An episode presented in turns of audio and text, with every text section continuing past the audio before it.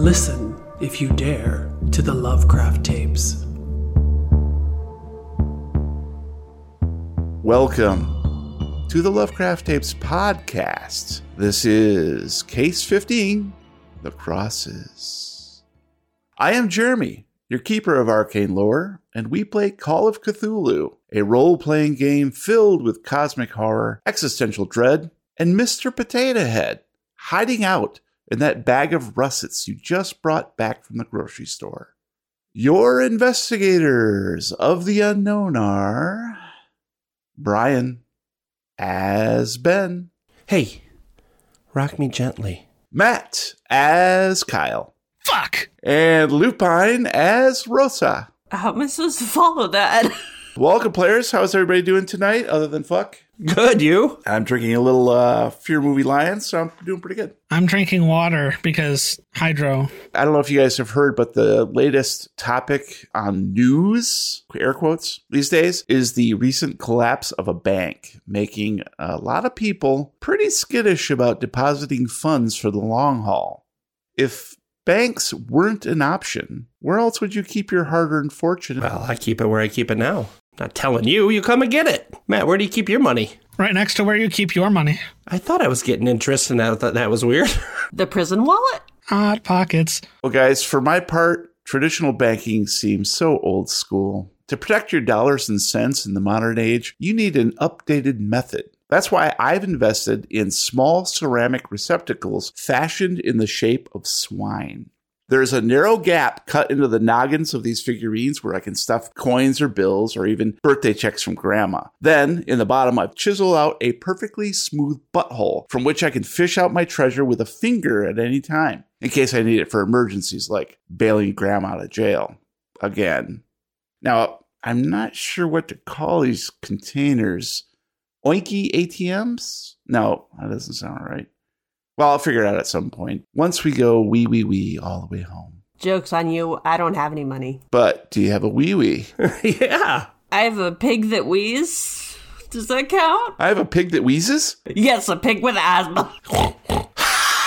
asthma pig, asthma pig. Can't really move that fast because he'll pass out. Listeners, if you would like to drop us a letter from beyond, please, by all means, visit lovecrafttapes.com anytime and fill out our contact form. We accept thoughtful criticism, thirsty praise, and even MasterCard.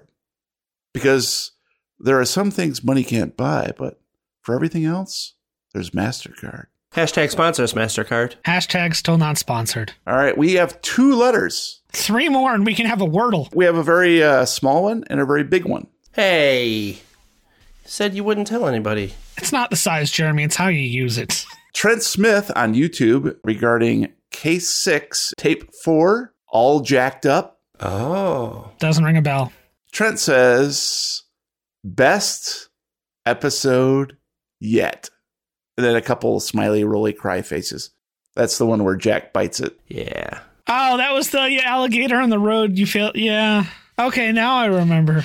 And uh, next letter is from some stranger. I'm not sure how to pronounce this. Etulia wrote us a very nice letter. Etulia says, I've been listening to you guys for several years now, and the podcast has brought me a lot of joy and entertainment.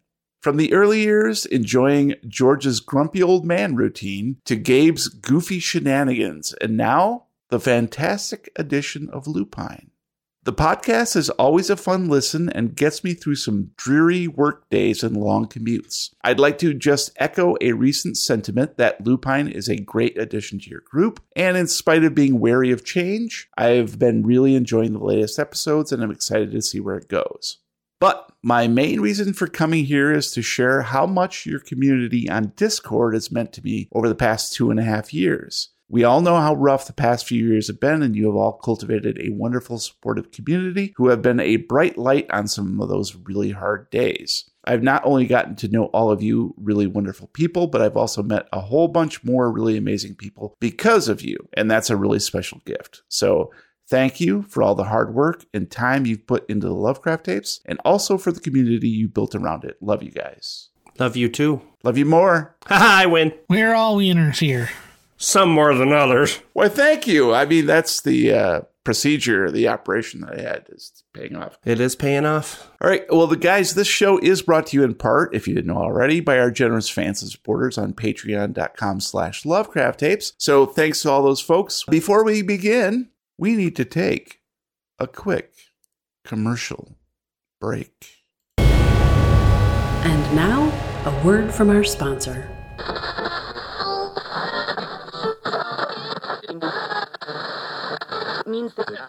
Tonight on LCTV after an all new 59 minutes.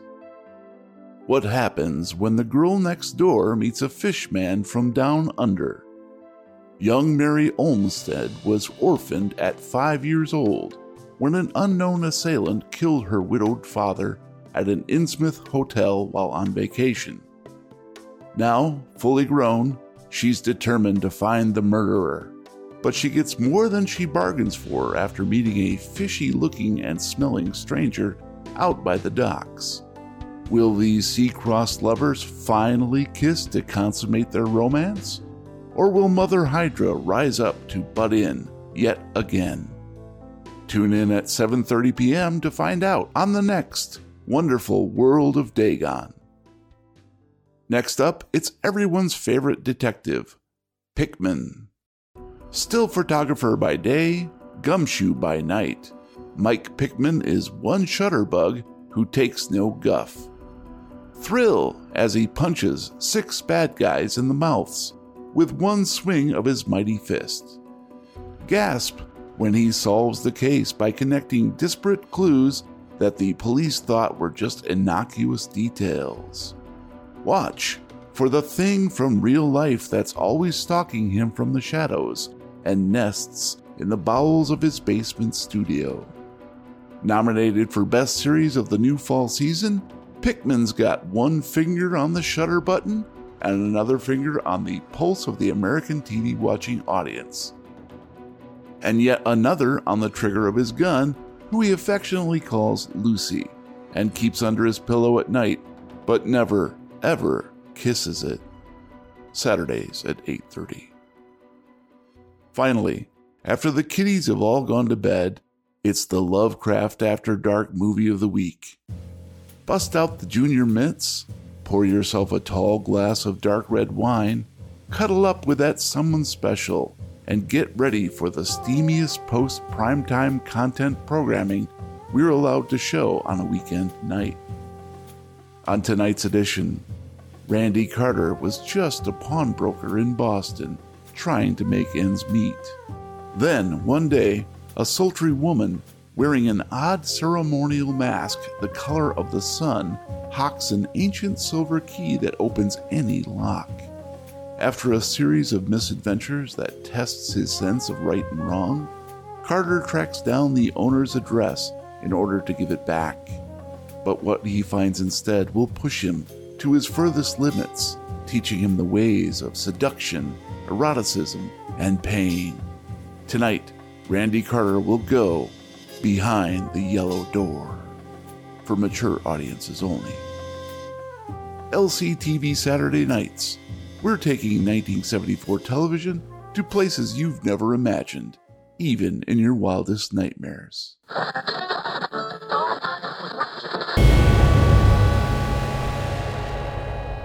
And we're back. You know, guys, every product under service these days seems to have a mascot. What animal might represent this product under service? Crack because of the teeth. Giraffe, because they're so tall, they always come out ahead. I'm thinking jellyfish. Well, those are all amazing suggestions, but that product and or service speaks directly to the lazy American consumer who can barely lift the phone to inquire about features, price, or warranty. So obviously this mascot would be the magnificent blobfish. For any lazy American consumers who don't know what a blobfish looks like, just take a quick peek in the mirror and you'll get my drift. Oh, God. My mirror broke. Can, can I get another one? Now, dear investigators, we play Case 15, Tape 9 Stalking the Panther. Previously on the Lovecraft tapes.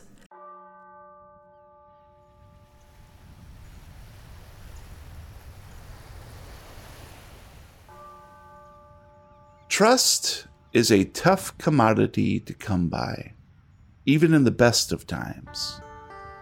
But when you're no longer sure who's who anymore, trust can dissipate like so many mushroom spores on a drifting breeze.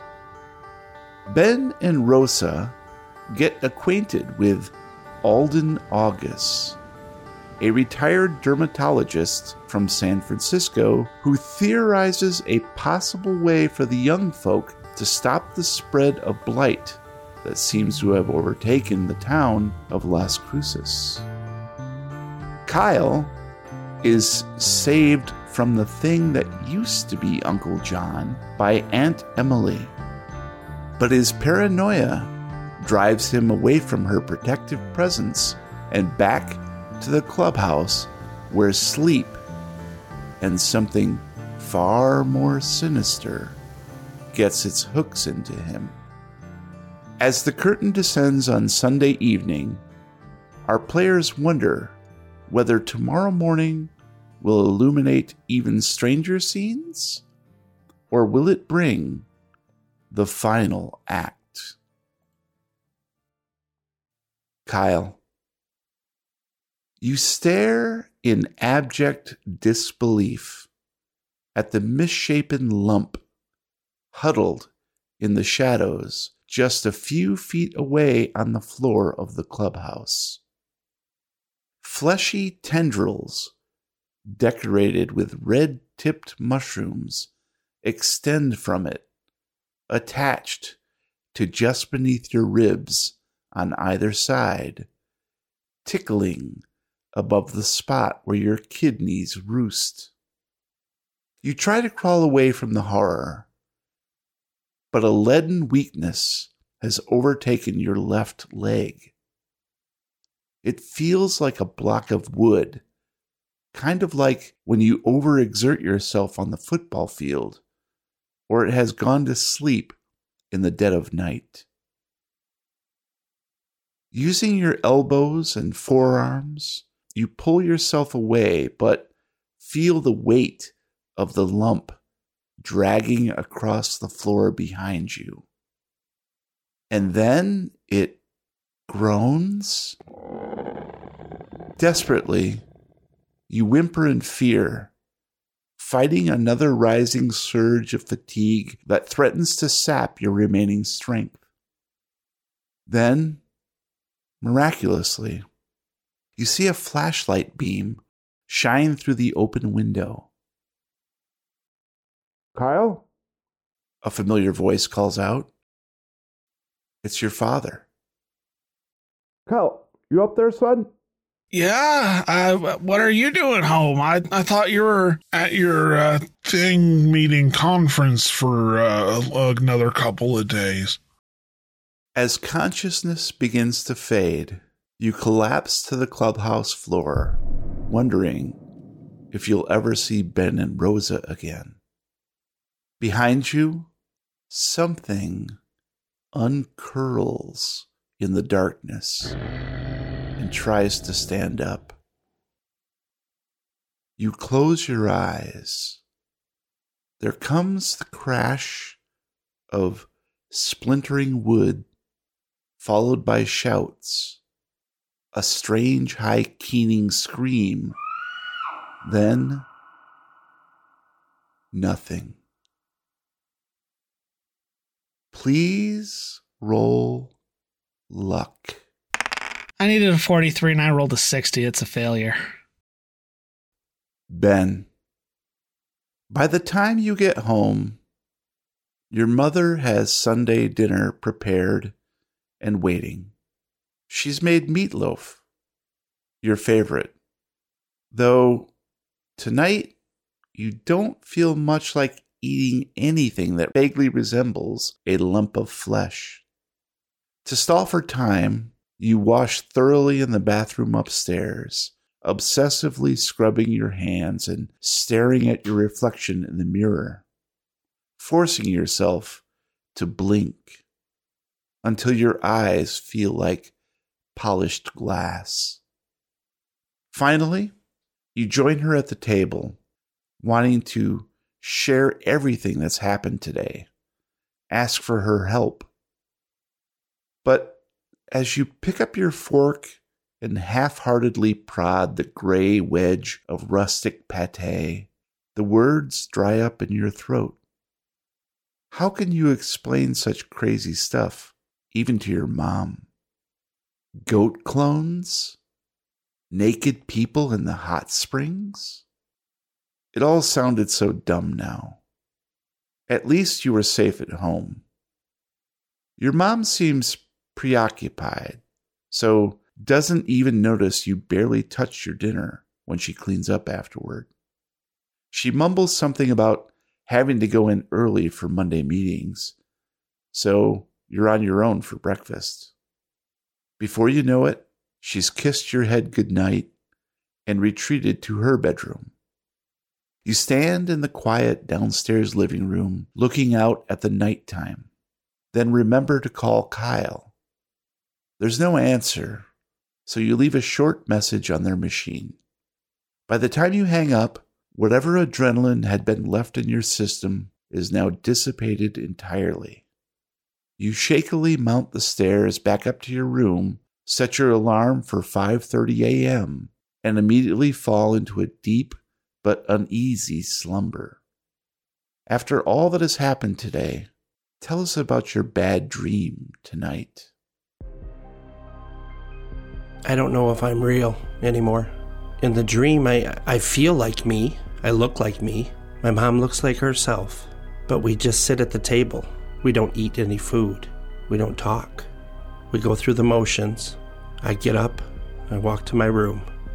I try to go to bed, but I can't get to the bed. I, I don't know what to do. I feel like something keeps pulling me outdoors. I follow that feeling. Once I'm outside, I feel invigorated. I feel like I could do anything. And I just start to run. And I run and I run. I find myself at Herb's. It's well past close. There's there's no way anybody's going to be here, but the door's unlocked. So I go in, and Herb's doing an inventory. Not sure why I'm there. I'm not sure why I'm there. I just have an urge to touch him. And I reach out without saying a word, and I just walk towards him. He's telling me to stop and to back away, to leave him alone, but I just keep walking towards him. And I'm about to touch him, and that's when I woke up. Rosa, as you suspected, your father's truck is back in the driveway when you get home. In fact, from within the brightly lit farmhouse, you can hear lively music. No doubt, Mommy and Poppy were inside, dancing in the kitchen, as they did most Sunday evenings. Before you go indoors, you cast a wary glance at the goat enclosure, but can detect no movement or noise. It feels nice to be back home, warm and safe, as the screen door slaps satisfyingly into the frame behind you. From the kitchen comes the enticing odor of tamales, roasted corn, and a tres leches cake that you know will be topped with freshly picked strawberries from the garden and dusted with cinnamon. Your mouth waters as you wander into the kitchen where, indeed, your parents are dancing. They beckon you to join them, and despite everything that's happened today, you feel pleasure in moving between them as you've always done, smelling your dad's faint beer breath as he smiles and twirls you around the room, and your mother's perfume as she claps her hands while simultaneously attempting to stir the butter into the corn. Routine washes away your fear until it seems insignificant. The fear returns, of course, when the meal is complete and your father plants himself in front of the TV while you and your mom clean up. Many times, you want to confide in her, seek her guidance, but an inner voice warns you they will not understand what's happening in Las Cruces until it's too late. It's up to you and Ben now to fix things. Oh, and Kyle, too. In fact, after cleanup, you sneak into the den to use the phone and leave Kyle a message about the plan for tomorrow. Hopefully, he'll get the note in time. Now, though, belly full and protected in the house, sleep beckons. You kiss your parents goodnight and get ready for bed, eventually drifting off with a book still open in your hands. Please share the nightmares that plague your unconscious mind.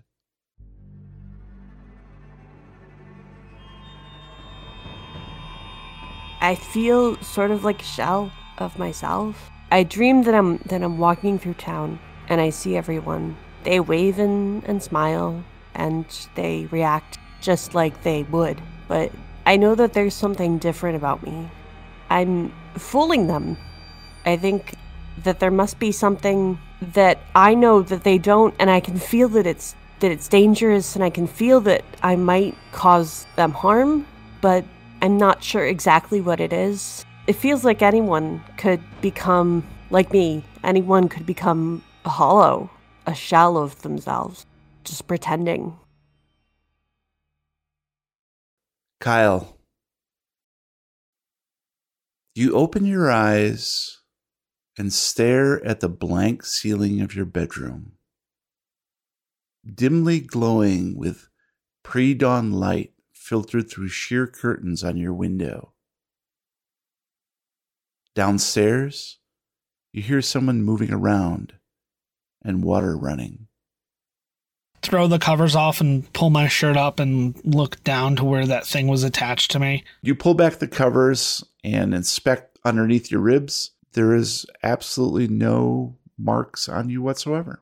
Slowly rotate out of bed, put my feet down on the ground, and slowly stand up and just make sure that I have a balance. As you're moving around and inspecting things, you feel a tightness on your chin. And you remember you had taken that uh, branch to the face uh, when you were running from the hot springs. First thought is, oh my god, I'm finally getting my beard. Second thought is, wait, never mind, it was probably the branch. Are beards supposed to hurt? And as you reach up with your hand to just feel the wound that you know you took, it was a pretty good gash. There is a butterfly bandage that has been applied to the wound where your chin had split. Grab just whatever pair of pants I have lying around and a dirty t-shirt that's just hanging on the, the post at the end of my bed and What's the logo on the t shirt? The Sex Pistols. uh, 49ers, we'll say.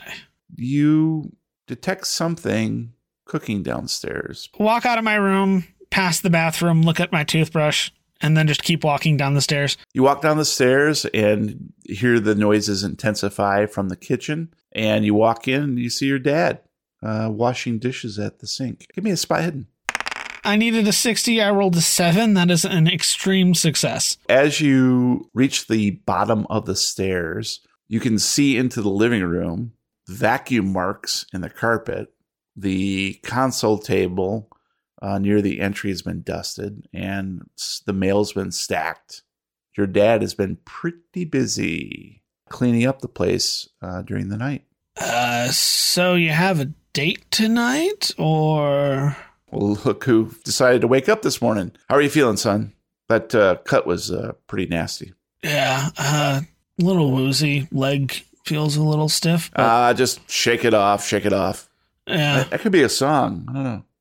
Anyways, that's what we do on the field, right, son? We just shake it off. oh yeah, I'll I'll get through it. Well, here I made some breakfast. Uh, if you're hungry, Thanks. Uh, I thought your um your conference meeting thing was uh still going on. honestly, to tell you the truth, I was just there for an extra night to uh, take advantage of the open bar. If you know what I'm saying. It's funny. I got a weird call from your aunt Emily. She said something about you had run off somewhere, and I figured you'd be at the clubhouse. So Uh, yeah, no. Uh, probably should have uh you know apologized for the abrupt exit, but I uh realized that uh I was late for a meeting with uh the rest of the team, so uh Ren and Stimpy, is that?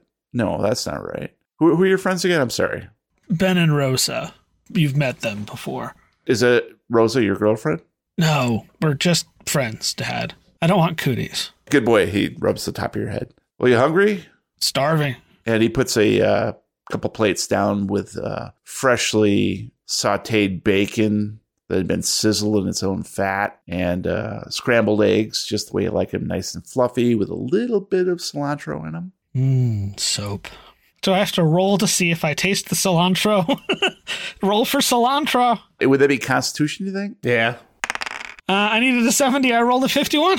You love cilantro, man. It tastes like cilantro. Love how I'm wasting my good rolls on whether or not I taste cilantro. Kyle likes cilantro. Note for the wiki. Well, Kyle, uh, you got to be careful out there in the woods. I know your Uncle John has been hammering that into you. Maybe you haven't heard him. Maybe you only heard him that one episode, but he's been hammering that into you. It's not. It's not safe there. You that clubhouse is right next to the woods, and you're really lucky that I was able to chase off that mountain lion. I'm sorry, mountain lion? Yeah, I mean, I figured out you were holed up at the clubhouse. I thought maybe you were there with your friends, so I called out and you said something about me being at a meeting or something, and then I heard a thump and a weird scream, like a weird keening sound, a weird squeal, and I started up the stairs and out came this I guess it was a mountain lion. It was something. and moved fast and uh, headed into the woods. Huh. And by the time I got up there, I saw you had passed out. So, you know, those things can climb, dude. Really? Yeah, mountain lions can climb other things than mountains. Come on. And he, he gives you a bit of a slap upside the head. Well, at least I know that climbing trees means I'm still safe from bears. Yeah. Well, look, just be careful. Uh, you know, I know your Uncle John was kind of afraid of the woods in a way, but he never went out there without some sort of weapon. And now I'm starting to understand why. I don't want my son being a meal for an oversized house cat. And I'm not saying this is a good case for your, you know, maybe getting me a pocket knife, but uh, Well, you have a point. You have a point. But let's talk about it, okay? Maybe, maybe uh, once you're in high school, you'll be, you know, more responsible, and we could talk about it. Sound like a plan? uh, yeah. Oh, I uh, didn't forget to run my drills while you were gone. Just, you know, Good boy. Good boy. Uh, oh, and um, just uh, FYI, I did. Uh, don't worry. I let animal control know that there's something weird. Uh, mountain lion. We can't have it running around the community, so I left them a message, and hopefully they'll send somebody out with a, a big gun, not a knife, and take care of that for us. Okay. Maybe you should get a gun instead of a knife. this isn't Texas, Brian. They don't just give babies guns when they pop out, you know? You're a baby? Your dad seems to be pretty uh, engaged with uh, the scrambled eggs and bacon at this point. I'm gonna start eating and I'm just gonna kind of keep an eye, just a side eye on him every now and then. Still, maybe just a little bit of that paranoia sticking around. It's it's mostly gone by now, but just a little bit of that left makes me want to make sure that you know he is who he says he is. Well, you're definitely not feeling yourself this morning because, you know, your leg is still bugging you slightly. Kind of reluctant to even mention that to your dad. But you're you're munching away on your bacon and, and trying to spoon some eggs and you, you're just not that hungry. And honestly, neither the bacon or eggs taste all that good to you. But I took my ivermectin. And your dad uh, threw a mouthful of eggs. It's just like, are you to pick at it? Eat up. Come on. What are we up to while I was gone, anyways? Oh, yeah, it's just hanging out with my friends. You know, we're enjoying some summer vacation. You know, last break before we go into high school, gotta make make the most of it. It's been two days now. Uh, did you guys get a lot accomplished? I just mostly wandering around town. We, you know, swung down to the hot springs for a bit to check that out. Nothing too exciting. Ran into the school bully. Oh, was that the Harrington kid? Is he still picking on you? Is that how you got that thing on your chin? Uh, no, that that was something else. But I have a feeling he's not going to be a problem anymore. Kyle, you'd tell me, wouldn't you? I know you're trying to be proud and a big man and everything, but if anybody comes at you, you let me know, okay? Because I don't want anybody ruining my son's career on the field. I'll take care of it. Yeah, no, it, it's it's fine. He think he's going to leave me alone from now on. All right. Did you head over to your uh, Aunt Emily's and Uncle John's? Yeah, uh, she had me over for dinner a couple of times while you were gone. We have any uh, Tupperware in the fridge by any chance? There's probably some stuff left at her house. Like I said, I kind of bolted when I realized I was uh, late for a meeting should, she probably has some stuff back at the house. I can go get it. You know, honestly, I think they're gone because I swung by there on the way here and I saw his truck was gone. So Uh, he did say he had to go into town, pick up a couple of parts for the engine he was working on. So maybe he, you know, had to swing in. maybe they're off uh, just maybe camping or something. Who knows? Or, you know, he might have got a real job. That'd be nice. You know, I drove by and their entire house was covered in mushrooms. It's fine. It was covered entirely with Campbell's mushroom soup. Mmm, mmm, good. Oh my God, their house turned into an Andy Warhol painting. Oh, Kyle, how are you gonna keep all these lies together? I'm not. Well, look, I, I've got uh, I've just got a couple hours this morning to take care of some business here at home, and uh, I'm going to head into the office. Uh, you need anything? Oh, I think we're okay here. Um, I'll, you know, finish up here and, you know, practice for a bit and then maybe run up to Auntie M's house and grab those leftovers. Can't, can't let those go to waste, you know. Before I forget, your friends, uh, Ren and Ben Sim- and Rosa. Ben and Rosa. I don't know if it was prank calls or something, but they left some sort of message on the answer machine last night. And, uh, something about a field trip with Ranger Rickenbacker this morning. Oh yeah, no, they they were saying something about that yesterday. Um, some sort of summer enrichment thing the their city is doing. You know. Son, you better hustle, man. I think they said about 30 minutes from now. So maybe finish your breakfast and hit the road. We'll catch up uh, later tonight after I'm back home. Oh yeah, no, uh, you you you you got important things to do. It's okay. All right, you done with this? I'll toss it in the sink. Yeah, yeah. I'm gonna. Uh, thanks for for breakfast. All right, son. Uh, well, you have a good day. Uh, don't do anything I wouldn't do, okay? Sure. And he departs. Going to actually clean the dishes real quick because if I don't do it, he's gonna yell at me, even though he never actually told me to do it. By the time you get that done, you got about 20 minutes to get to Herb's. Head out the front door, grab my bike. Me and my bike. Uh, gonna grab my bike and we're going to start down the road towards Herb's Herb's store. Herb's Herb's. So you pedal your way through the early morning. It's probably about another hour before things get really rolling. Uh, so you don't see much of the way of traffic or people walking around. And of course, you do see Ben and Rosa at Herb's Herbs, where there is a large box. I run up to the box and touch it. Go first, Hey guys. Kyle. Hi, Kyle, what happened to you? Oh, uh, I ended up going to my Auntie M's house for a bit. Um, ended up eating dinner there. Went home. Uh, Dad came home last night. Surprisingly, wasn't expecting that. Did you get my message? Uh, yeah, it's uh, well, I'm here. I mean, my dad got the message and told me. So yeah, Say you did never call me back. So because I call you Ben, not back. oh, that's right. So you you ready? You do you know what we're doing? You tell us. Now, see, I know what's going on, but I want you to tell me what's going on so I can tell you if you're right or not. Oh, okay. As Ben and Rosa know, the plan was for you to meet here at Herb's, where you will be given a box of miconazole, the powdered substance that can help combat the fungus spread. And Ranger Rickenbacker is supposed to be meeting you here shortly to help guide you up the mountain where you will deposit it in the source of the water. Rosa, do you remember what we're supposed to tell Ranger Rick? Why we're doing this? I thought we were just gonna tell him something about like a species that wasn't supposed to be here. I hope he buys it. I don't want him to try to stop us from fixing this. Hey guys, what's all this weird powdery stuff in the box? Yeah, you see, Kyle has opened up the box that's uh, addressed to Alden August on the porch there. There are three 10 pound bags of miconazole. What's the mic, con- myco, mycin, this stuff? So, um, we figured out that, um, well, I mean, Ben saw that it looked like ringworm, and when we went to Mr. August's house, he was able. He's a, he's a dermatologist. He studies. He's a dir- Mhm. doctor for skin. He's really nice. He's Dr. Skin. I mean, is he really that nice though? His house is marked on the map with a ghost. I feel like anybody whose house is marked by a ghost is, you know, a little kind of sus. See, my rash is gone because uh, we used the Yeah. miconazole to um get rid of it. If we dump it in the water up the mountain, you know, the water that runs like down into the hot springs area. Yeah. Why don't we just like you know all over the mushrooms and just Whoa, like throw it? whoa! We need to use the powder. Uh, Mr. August said that this would be the the most efficient way to do it, and it would get all of them because it's into the water supply, and it won't hurt people, but it will make sure to get all of them.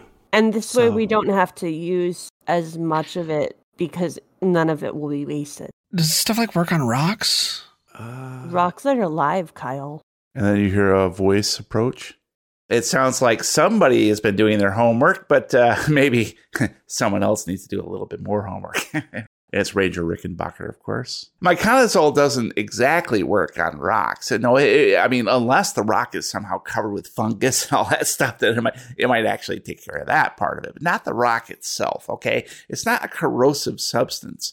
But Ben and Rosa are uh, absolutely correct. Uh, I see you've been talking with uh, Alden August. Uh, he's he's quite the smart guy, and uh, I'm really glad he called me last night. He is Fresca. God, I love Fresca. Sponsor us, Fresca. Hey, can we get frescas after this? Absolutely. If we're successful and we don't die, then absolutely. Wait a minute! Don't die. Frescas for everyone. Alden said that uh, you kids just need a chaperone uh, up the mountainside, and uh, you're going to take care of those pesky mushrooms. Uh, that's good. That's good. Now you guys might actually get like a ranger badge or something, maybe if we're successful. Uh, if this plan works, uh, and that's all we're doing, right? We're just taking care of these mushrooms, right? There's nothing, nothing else weird or strange going on. It's just the mushrooms. Just the mushrooms. Well, thank you for doing your part. Of course, we can help in any way. Can you do me a favor? Can you hold this bag real quick? This kind of heavy. It's ten pounds. All right, guys, let's get going. Grab your bags. I understand we we have a, a little bit of a plan going, right? So we need to get up to the source of the water. Is that true? Yeah, yeah, yeah. Good plan. Who came up with that, by the way? Mr. August. I was hoping it'd be one of you two, but clearly not Kyle. What? It was a group effort. That's excellent, Rosa. Yes, we're all part of the group here, and maybe even I had a part in it. Who knew? I mean, You did because you told us about the mushrooms at the beginning. So you did have a part in helping us. I guess without me, none of this would have happened. Wait, no, I, uh, I was, I didn't cause the mushrooms. I thought we Did got gold stars made out of actual gold. It's actually tinfoil, but I do have some of that up at the station. Actually, that's our first stop. Here, let me uh, share with you um, the map where we're going to be going today. Uh, I'm just going to move this little bookmark called Players onto this map. So uh, we're going to uh, hop in my truck right over here and uh, load up this miconazole. It's a nice Jeep Cherokee. Thank you very much. Uh, what color is it? Oh, forest green. Forest green, of course. That's the way I blend in. Why does it say free miconazole on the side? Because we want to free it. We don't want it to be locked up. Miconazole did nothing wrong. Free miconazole. Free miconazole. we're gonna hop in my jeep here, my forest green jeep, and uh, head up 101 uh, and uh, cut on over to the ranger station. That's where I work. Then uh, we need to uh, just hike through the forest a bit. Uh, won't take but about an hour, less than that actually, and hop on over to the cabins and just. I need to let those people there know exactly what's going on and that they might detect a little bit of taste of the water. They, they're on a well system there, so it might the even though the miconazole is relatively harmless to humans, it might change the taste of the water. So I just want to give them a heads up. And then we're going to head up to Nojaquai's Nexus. Now that's not the official term, but Nojoquai is uh, the creek that runs up there at the very peak of the mountain. As I understand it, that's pretty much where all of the water uh, flows down and feeds all the streams over here on the uh, west side. Ugh. So we're going to be at an elevation of about 27,000 feet. Uh, it is a bit of a hike. You all look very healthy, and uh, those shoes, yeah, I, I guess those shoes will be okay. Yeah, it's, Good, I wore my stilettos. but don't worry, uh, if you need any more equipment, uh, the ranger station is fully stocked. So we'll pick up a few gear, a little bit of maybe some snacks, and whatever else you guys need. I'll let you decide. So maybe start thinking about what you might need. Uh, someone say snacks. Uh, I've got this bag. Uh, uh, Kyle and uh, Ben, uh, why don't you grab the other two and toss them in the back of my truck?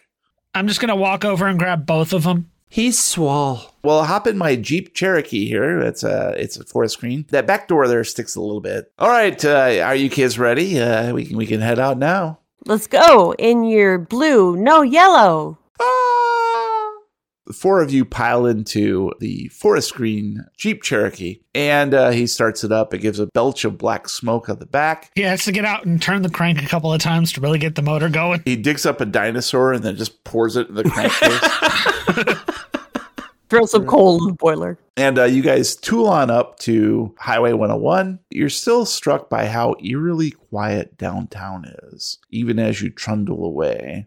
It's going to be yet another oppressive, cloudy day. The storms you heard rumbling off in the distance have not yet hit the coastline, but for a June day, it's very dour and gray and depressive. Sounds nice. Even on 101, which is a relatively major thoroughfare, you don't see much in the way of traffic, just a few cars, just a few miles north uh, that you travel to get to the turnoff where you see a sign that says Ranger Station. And he pulls off into that uh, leeway, and uh, you get no more than 100 yards from the highway when the Jeep coughs and rattles and then stalls completely. Your Jeep Oh. has been smoking too much. Oh shit! Yeah, um, I've been meaning to get that fixed. I just you know the I I put the requisition in and it just doesn't come, and then I Ben and I can take a look. I mean, we've we've done some work with cars before. oh would you mind Kyle? That, that's so nice of you to, to suggest because I must admit I I this is not my forte. Yeah, you got like some basic tools in the in the back. You're welcome to check the back. Uh, yeah, come on, Ben. Uh, we've, we've fixed things before. It can't be that hard, right? And uh, so the ranger uh, pops the hood and gets out and puts it up for you. All right, I'm gonna swing around to the back and grab the rusty toolbox that's sitting behind one of the bags of the miconazole. Uh, I mean, should work. And bring it back up front and kind of lean over the hood and take a look, see, and see if I can't pick out what's wrong right away. I'm just looking at the hinges, the huge metal hinges that keep that heavy hood up. How can such a small hinge like that hold this huge hood up? The physics behind that are amazing. I am gonna stand uh by the Jeep and just look around it. I'm looking towards the highway and I'm just also scanning the trees, seeing if I see anything weird. Keeping an eye out for any mountain lions. Mountain lions, uh-huh.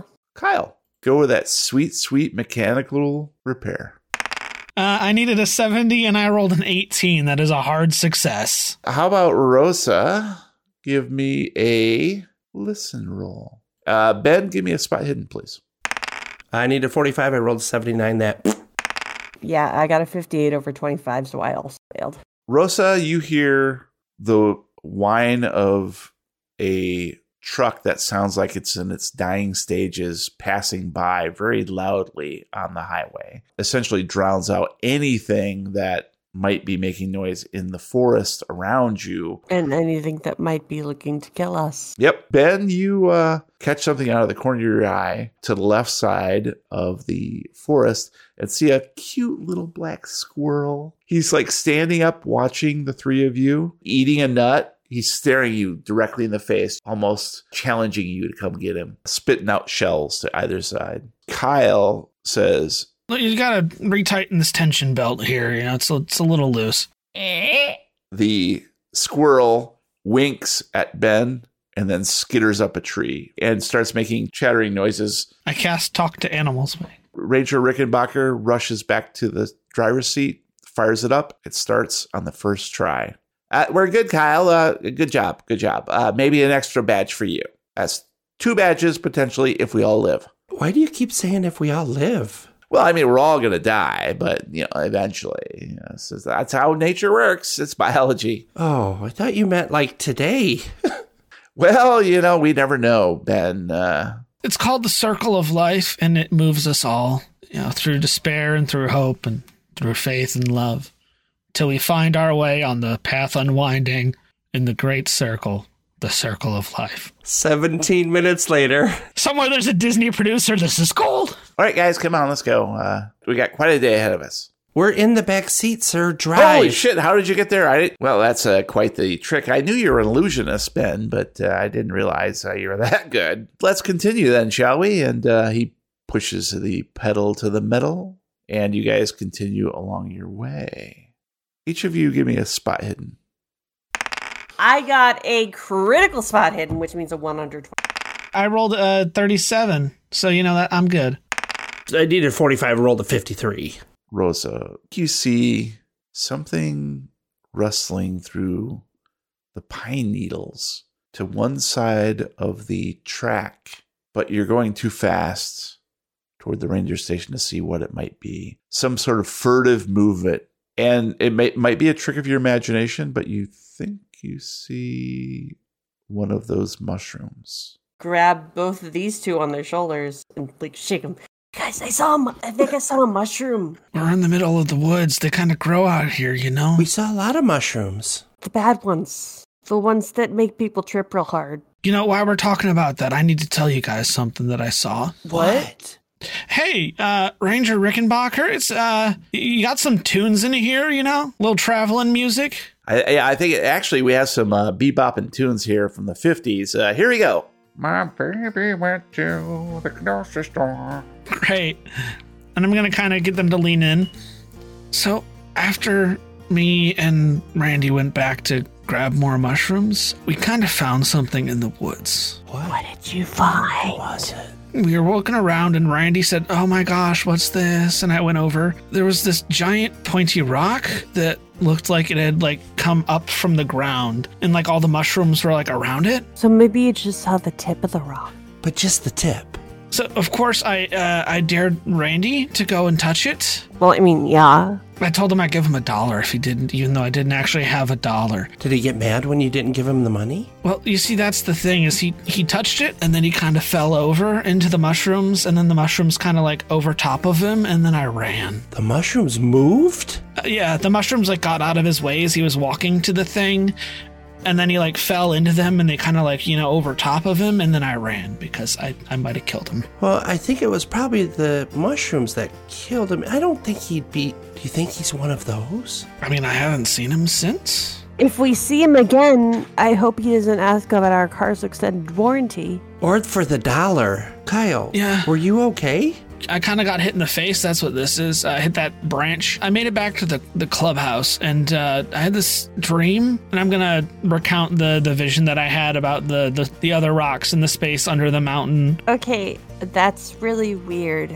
So the rock is like from underground. Yeah, I think there's more of them. I think whatever's causing this might be coming from that weird underground space that I saw. Something about somebody watching or protecting. I think. I hope that this thing that we're about to do, the dumping the miconazole in the water, is gonna help. But I don't know. We might have to go back to that rock. Do you remember where it was? Yeah, it's it's not far out, like behind where the hot spring was. Well, let's see if this does anything to the mushrooms first, because I don't want to go near those mushrooms, though, either. And I don't want to go near the naked people. The melty ones. Any naked people. I don't want to go near any naked people. Let's try this first, and we'll sacrifice Ranger Rick. I, I'm sorry. Uh, did somebody say my name? Uh, the song's over and we're here. Well, that was a quick trip. Yes, here's the ranger station. How's the Jeep running? Is it better? Oh, it's quite good, uh, but uh, hopefully it'll start up again. We'll see. But we won't need it from here on out. We're actually on foot. I mean, all I really did was adjust the timing on your alternator. You had a couple of loose belts. Did a little bit of retiming on your spark plugs. It was really basic stuff. Well, thank you, Kyle. I really appreciate that. I have been losing some weight, so the belts slip a little bit. Jokes, jokes, kids. Uh, all right, follow me. Uh, we'll come on up to the ranger station, and we'll. I'm going to uh, deputize you. it's, I mean, it's not really a thing, but we can, you know, pretend. Is this when the montage happens? Are we going to do an 80s training montage in the 70s? We're ahead of our time. So the ranger station is an elevated, uh, almost like a fire watch. Nice. It's on stilts, supports a staircase that goes up. And he, of course, just heads straight that way, presuming that you're going to follow. Just leave the mic and the Zol there for now, and uh, we're just going to check if I have any messages, and we need some snacks. And tinfoil, I mean, gold stars. What kind of snacks? Don't tell me I want to be surprised. You might be surprised it's trail mix.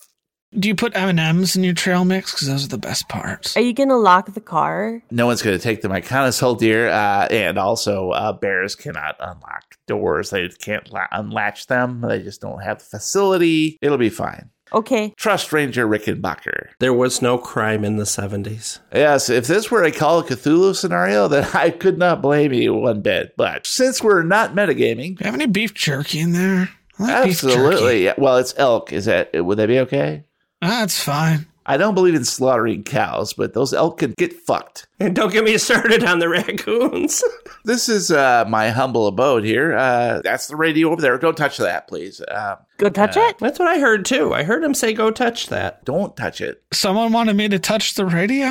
So Ben, uh, why don't you uh, why don't you help us out? Uh, go snacks are over there in the uh, pantry. Kyle, if you wouldn't mind helping me out a little bit, uh, my radio has been a little on the fritz. Uh, if you wouldn't mind just taking a look at that, Yeah, sure. Rosa, take a look over that cabinet over there and see if there's any weaponry that uh, you might need to protect yourselves. Uh, I think there's a couple knives, that sort of thing. Arming kids with weapons? What could possibly go wrong? Well, I have the more important uh, task of uh, getting your outfit, so I'll be right back. He heads off into uh, another little partitioned room, almost like a closet. Whoa, there's an Uzi over here.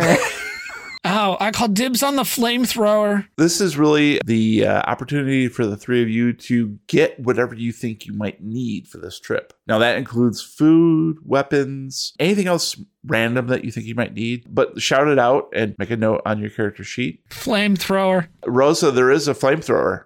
There is. It's a brush torch, probably, right? A brush torch? Okay. They would burn down the lower brush that could spread the fire quicker for fire breaks. Would he have shotguns? hunting rifles, maybe like two. If you can convince him for the firearms, then you can do that. But none of you is good at firearms. Keep your skills in mind. I'm gonna head on over to the uh, the radio, turn it on, and get a sense for what's wrong with it. I'm going to fill four baggies full of granola and raisins, peanuts and almonds. Give me some jerky. I'm going to jam the elk jerky into his little bag with all of the rest of the stuff. Does he have knives? There are some hunting knives in there as well as jackknives. Rosa, will you get me a machete? Yeah. It's somewhat rusty, uh, a little bit older, beaten down. The handle is, the leather is coming off a little bit, but it clears some brush for sure. Ooh, is that an ice axe that he has hanging on the cabinet door there? It is a really nice axe. Actually, that is brand new. He must have filled out the requisition form on that one. I'll take the axe. So Rosa's taking the axe? There's really dangerous animals out there.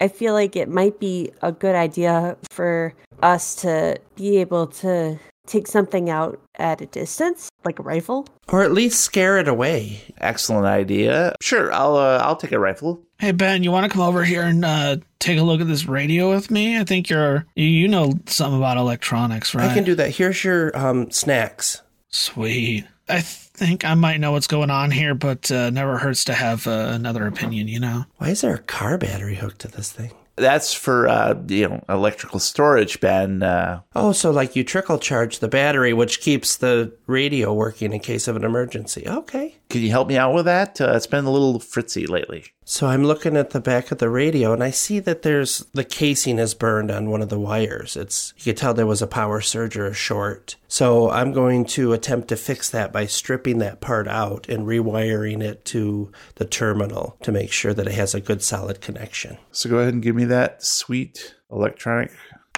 I needed a 50, I rolled a 27. That's a success. Put a check mark next to that. And as soon as you do that, you hear um, a broadcast coming through. It's- It sounds like maybe another ranger station. You get the impression that something's happening to the far west. Nuclear bombs fall from the sky. You hear somebody saying like, "Yeah, I don't know, man. There's there's a whole lot of bears and stuff up here. They're acting kind of weird. I don't think they blink." Immediately look at Kyle and then glare at Rosa to see if Rosa heard that. Thanks, Ben, uh, for fixing that. That's uh, that's going to be very helpful. I appreciate that. I couldn't get that frequency before, huh? Did you hear what they said, Ranger Rick? Something about bears, right? Yeah, the bears don't blink. No, no, the Bears are playing the 49ers later, and uh, the Bears don't blink. I, I will say that you can't really make them shift off the defensive line. Uh, you have a point. We've been doing, I mean, the 49ers have been doing pretty good this season, especially since we made those trades. With the tight ends? Yes, uh, I will have to uh, take your word for that because I don't do sports ball. Are we? Are we good, guys? Did you guys get everything you need? Uh, I've got my trusty uh, rifle thing uh, strapped to my shoulder. I got snacks. Everyone got snacks. We need snacks. Yeah, here's your snacks, Rosa. Oh, gods, we're fucked. I've got elk jerky in my back pocket to keep it warm. That's an old ranger trick, by the way. And here, I got this for you. And he hands each of you a green, wide brimmed hat, yellow kerchiefs that match exactly what he is wearing. And then just for Rosa, a gold colored tinfoil star that you can pin to your lapel. There you go. Uh, you're all deputies now. I mean, you know, that's like, again, it's not a thing, Eh, not officially. And if anybody asks you, uh, I never said that. So you're working with me and for me. As long as you have everything you need, I suggest that we mosey along to the cabins. Yeah, sounds good to me. Excellent. Well, follow me. Yeah, everybody, here's your Stanley Thermos. Who the hell's Stanley? Uh, kill him. Since 1850 something. All right, follow me. And he heads on out the front door and begins down the steps. Oh, oh my, what, what is this? And the three of you pile up behind him, looking down the steps at tendrils creeping up the staircase toward you, each of which is lined with blood colored toadstools. Tune in next time as we play another reel of the Lovecraft tapes. Squirrels are assholes. And they have assholes because it winked at me. Who's a shroom and who's not a shroom? I'm on shrooms. Or you could have COVID. Definitely have COVID. 50 some years before it happens. This is where COVID really starts, don't you know?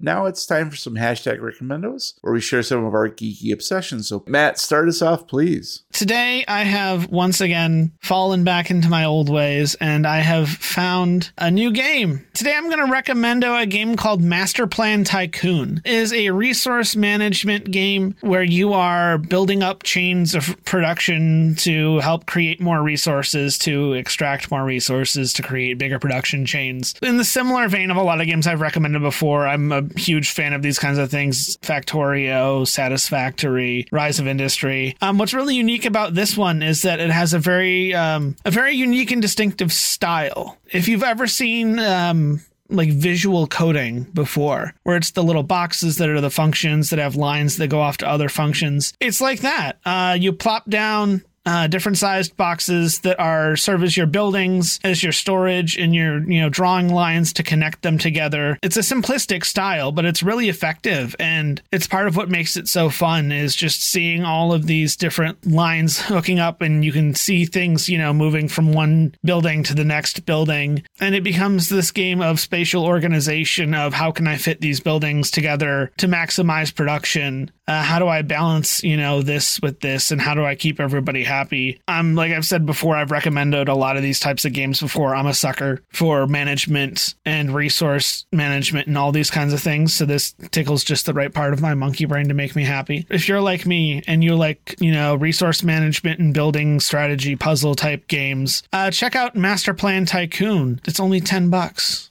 and it's totally worth a lot more than 10 bucks because it's a good game. All right, thanks, Matt. And I go next. So, uh, you know, guys, if there's one thing that we humans share, it's the biological need for sustenance. And most humans crave food that intrigues their senses. Now, I grew up in a low income household where hot cuisine consisted of liquor store pizza because it was cheap and close to home.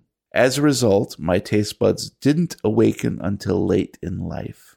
Since then, I've eaten everything from sauteed snails to tripe tacos to dried crickets. But there's one dish that even I'm surprised to find out has made it into my regular meal routine tofu. Back in my ignorant youth, I thought tofu was gross and weird and tasteless. Now that I'm older and slightly less ignorant, I know tofu is a beautiful building block of soy protein, which can be prepared anywhere from creamy to crispy and adopts the characteristics of most sauces and spices. It can be subbed in for nearly any meat, should you decide to lean more towards vegetarianism.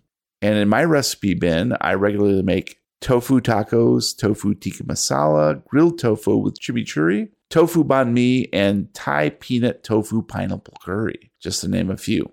Now, each of these dishes is delicious, easy to prepare, and won't weigh you down like some animal flesh versions might. So, if you're looking to expand your culinary repertoire, consider adding tofu to the mix for your next meal.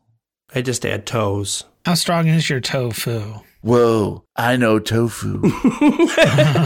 Brian, you're up next, buddy. I have a riveting product that everybody's going to rush right out and buy if you have a pet. It is Yadee pet wipes. I've been searching. I know it sounds silly, but I have a dog, and dogs get stinky. I'm sure cats get stinky too. I finally found wipes that fit over my humongous hands, and I can actually wipe his entire body, and they're made to go like clean their ears and everything so I don't have to get like try to get little wipes. So these gloves, they're all medicated, they're natural oil so it doesn't dry out their skin and it's good for their their fur. But you can use them on I got the ones for dogs obviously. But they sell them for both cats and dogs. He has been so content and he smells so much better since I got these. One glove a week. If you have a pet and you have a hard time cleaning them, check out it's Y A D E E so Yadee pet wipes that are actual gloves that you can use both sides and get everywhere and not have to touch the dirty filth. Thanks, Brian, for that recommendo. And uh, Lupine, you are last up. I'm going to recommend and do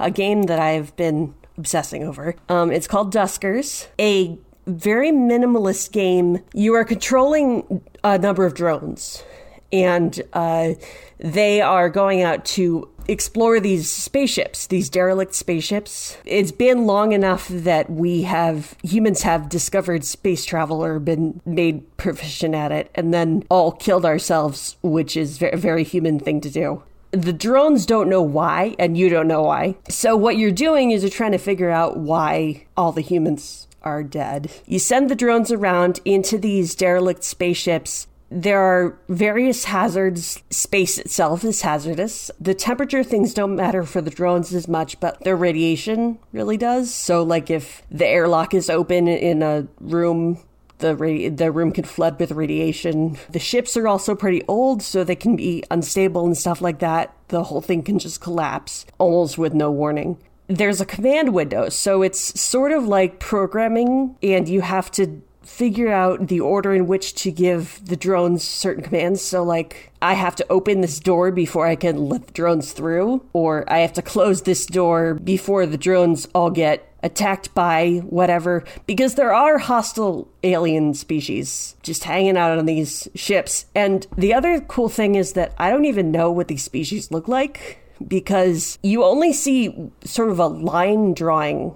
The drones, obviously, the cameras are not the best. You know, a robot sees something very, very differently from a human. So, what they see and what they process as visual information doesn't give me, a human, a clear picture of whatever this alien looks like. There's the horror part. I've definitely gotten a few jump scares because I've led a drone into a room and then all of a sudden an enemy like shoots at me from the other side of the room. It's more like fear of the unknown. That is the point of the game. You're supposed to die and learn and come back you know, I spend however long outfitting these drones and putting in upgrades and stuff and repairing them with scrap metal that I've found. And then in five seconds, I lose them all to uh, some enemy that I've never seen before or radiation or something. It's very, very hard. But it's a very rewarding game in the fact that there's this this mystery going on, and there's multiple mystery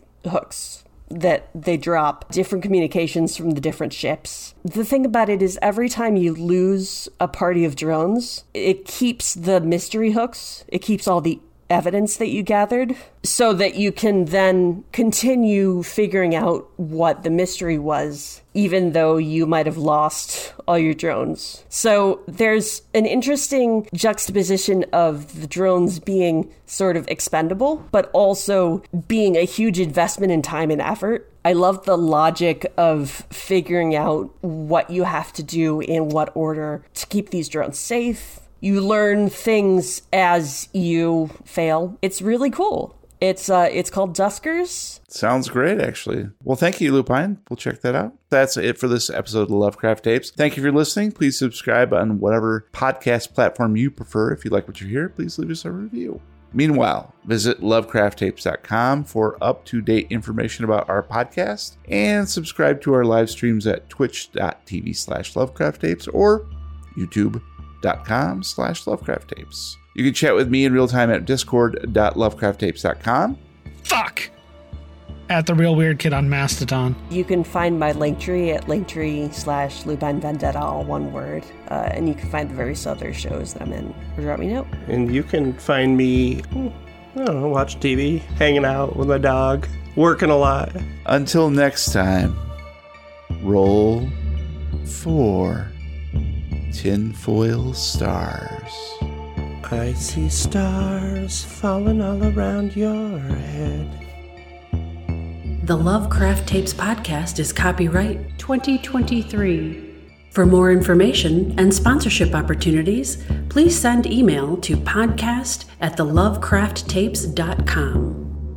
Support the Lovecraft Tapes podcast and get access to exclusive content and rewards at patreon.com slash lovecrafttapes.